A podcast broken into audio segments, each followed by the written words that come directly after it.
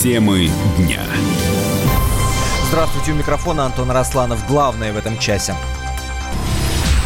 Мария Захарова ответила грузинскому президенту. Если что-то и должны туристы из России, так это чувствовать не то, что безопасность, а что их встречают как самых дорогих гостей. Что они приехали отдыхать, а не читать каждый день сводки с, внутриполити... э, с внутриполитических полей обходить стороной, как порекомендовало Министерство туризма Грузии, большие скопления людей в Тбилиси, написала в своем фейсбуке официальный представитель российского МИДа.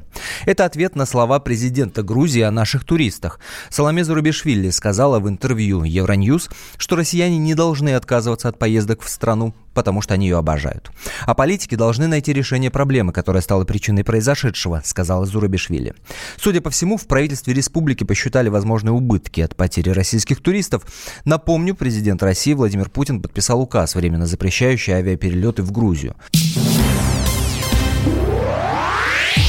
В то время как космические корабли бороздят просторы Вселенной, как не вспомнить классику советского кинематографа, приступая к рассказу об этой истории. Итак, в то время как человек вовсю освоился в космосе, он задумался о рождении первого космического ребенка. Непременное условие – малыш обязательно должен быть россиянином. С таким предложением выступили в Институте медико-биологических проблем РАН. Зав. лаборатории биофизики клетки Ирина Огнева утверждает, это никакой не патриотический популизм.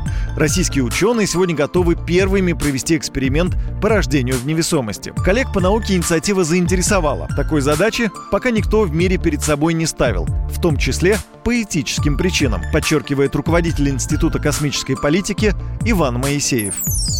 Очень много экспериментов в этой части было по поводу биологических объектов, начиная с мух и кончая, скажем, собаками, обезьянами. На человеке таких экспериментов не проводилось никогда. И не готовы никто эти эксперименты проводить, потому что, скажем, та техника, которая требуется для того, чтобы безопасно человека можно было родить в космосе, ее не существует. Это кажется, что она простая. Это очень сложно, это нужно начинать сначала. И это, если такой эксперимент ставить, это потребует десятилетий для отработки.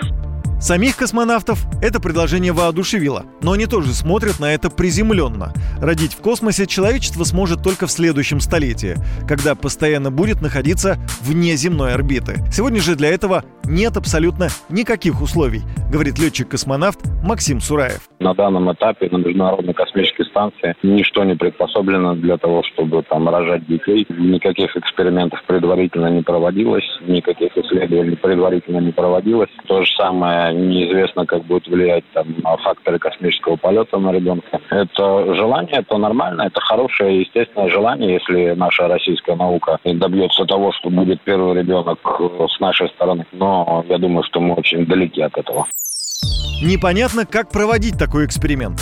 Если зачать ребенка тоже в космосе, то выносить его все 9 месяцев на орбите сложно. Очень немногие космонавты проводили столь длительное время в полете. Если женщина отправится в космос уже беременной, вряд ли она перенесет большие нагрузки. И как они скажутся на эмбрионе, тоже вопрос. А ученые должны стремиться прежде всего к тому, чтобы ребенок родился здоровым.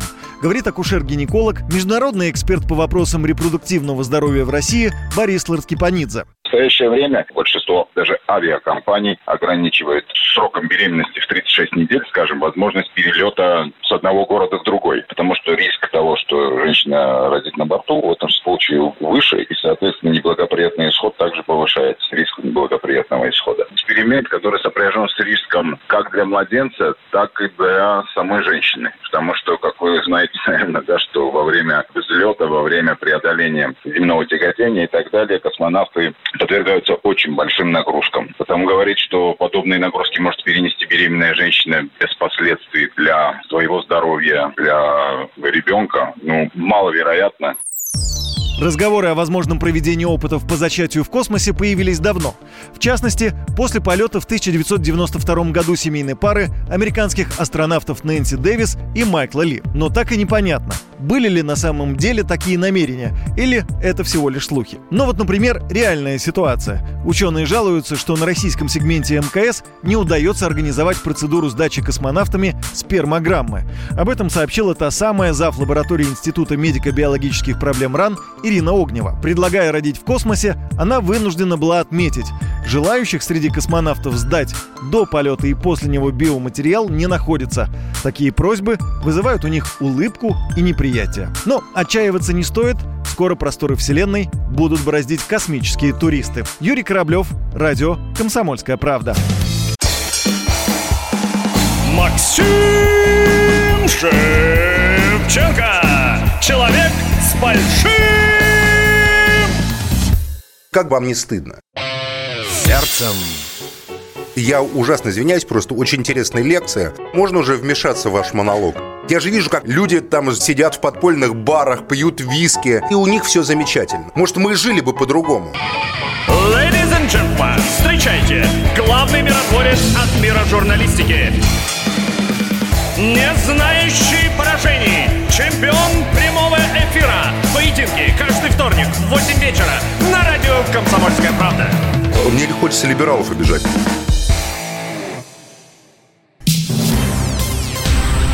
Найти отца, чтобы не умереть. Жительница Челябинска ищет биологических родителей для лечения ее тяжело, э, тяжелого генетического заболевания.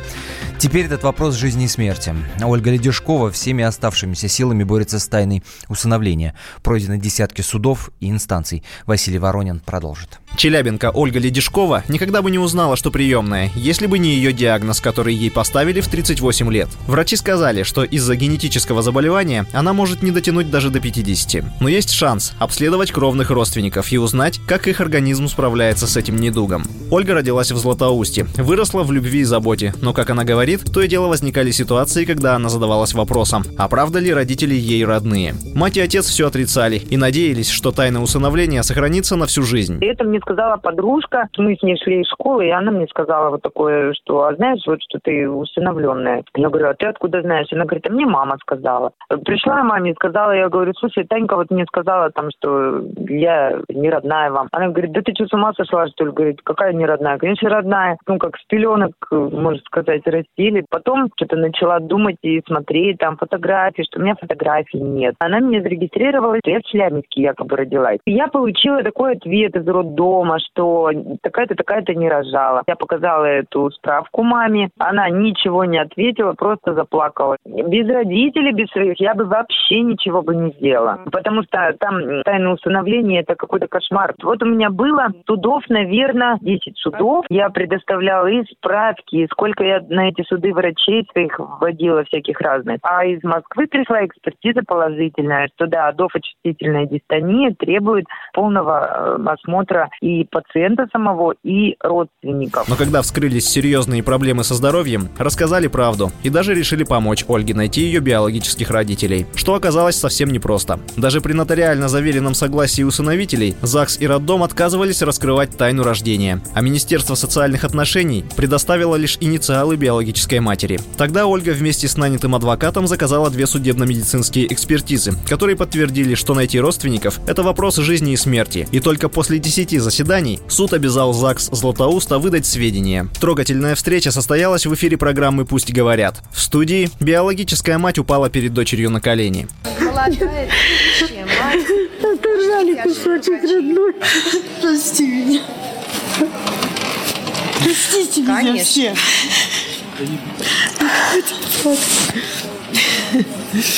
Мне, значит, столько лет. Так кто же отец в итоге-то? А кто папа? Кто?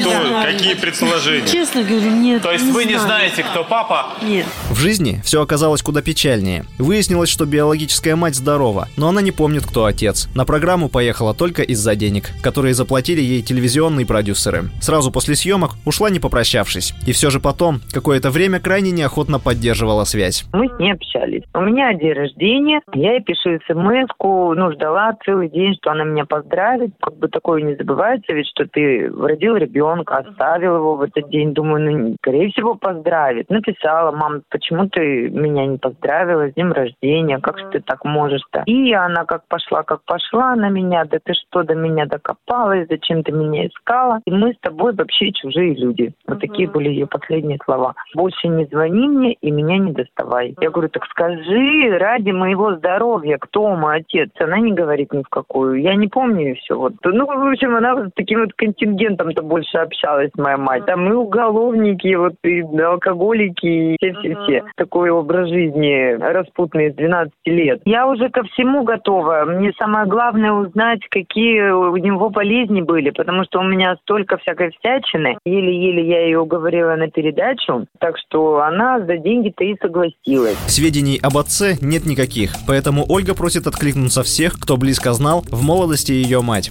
Любовь Валентиновна Платонова родилась в селе Куваши Челябинской области 4 ноября 1962 года. С 78 по 81 год училась в ПТУ номер 28 Златоуста на Токаря. Жила в общежитии на улице Мельнова, 7. По словам Любови Платоновой, у них с отцом Ольги была лишь одна встреча в 1979 году в Златоусте. Дочка родилась 15 июня 1980 года.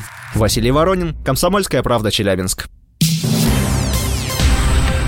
Аналитики назвали регионы самой доступной и недоступной ипотекой. По словам аналитиков Росбанка, купить квартиру в кредит вообще стало проще. У россиян растут зарплаты, а банки снижают ставки, так говорят эксперты. По статистике теперь на выплаты уходит только 45% дохода, а весной цифра была на уровне 47%. Это не говоря уже о показателях 2016 года. Тогда вообще на ипотеку у людей уходило по 65% от зарплаты. Сейчас самое доступное жилье в Магаданской области и Ямало-Ненецком автономном округе, а самое дорогое в Севастополе, Приморье и Москве. Как быть тем, кто живет в последних регионах, отвечает Григорий Полторак, вице-президент Российской гильдии риэлторов. Магадане и на Ямале. По всей видимости, там не маленькие зарплаты, а желающих там приобрести недвижимость, притока населения нет, есть скорее даже отток все-таки тех, кто уже там давно живет и мечтает выбрать регион проживания с более благоприятным климатом. Поэтому, скорее всего, там соотношение доходов, получаемых работающими гражданами, потенциальными заемщиками и уровнем цен э, более благоприятное, чем в других местах. Что касается Крыма, там вообще недвижимость э, одно время, по-моему, до сих пор была очень сильно переоценена в связи с какими-то ожиданиями местного населения, что сейчас все возле взлетит и будет как в Турции по сервису, а как в Эмиратах по цене. Что-то пока не случилось, и рынок очень медленно оседает по ценам. Там приходит состояние такого равновесного просто предложения. Напомню, на днях Центробанк впервые за год снизил ключевую ставку. А это значит, что проценты по кредитам тоже могут понизиться. Правда, пока серьезных смягчений в банках не замечено. Темы дня.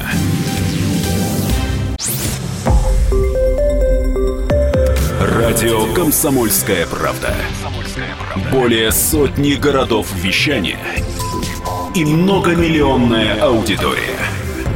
Керчь 103 и 6 FM. Эм. Севастополь 107 и 7 FM. Эм. Симферополь 107 и 8 FM. Эм. Москва 97 и 2 FM. Слушаем всей страной.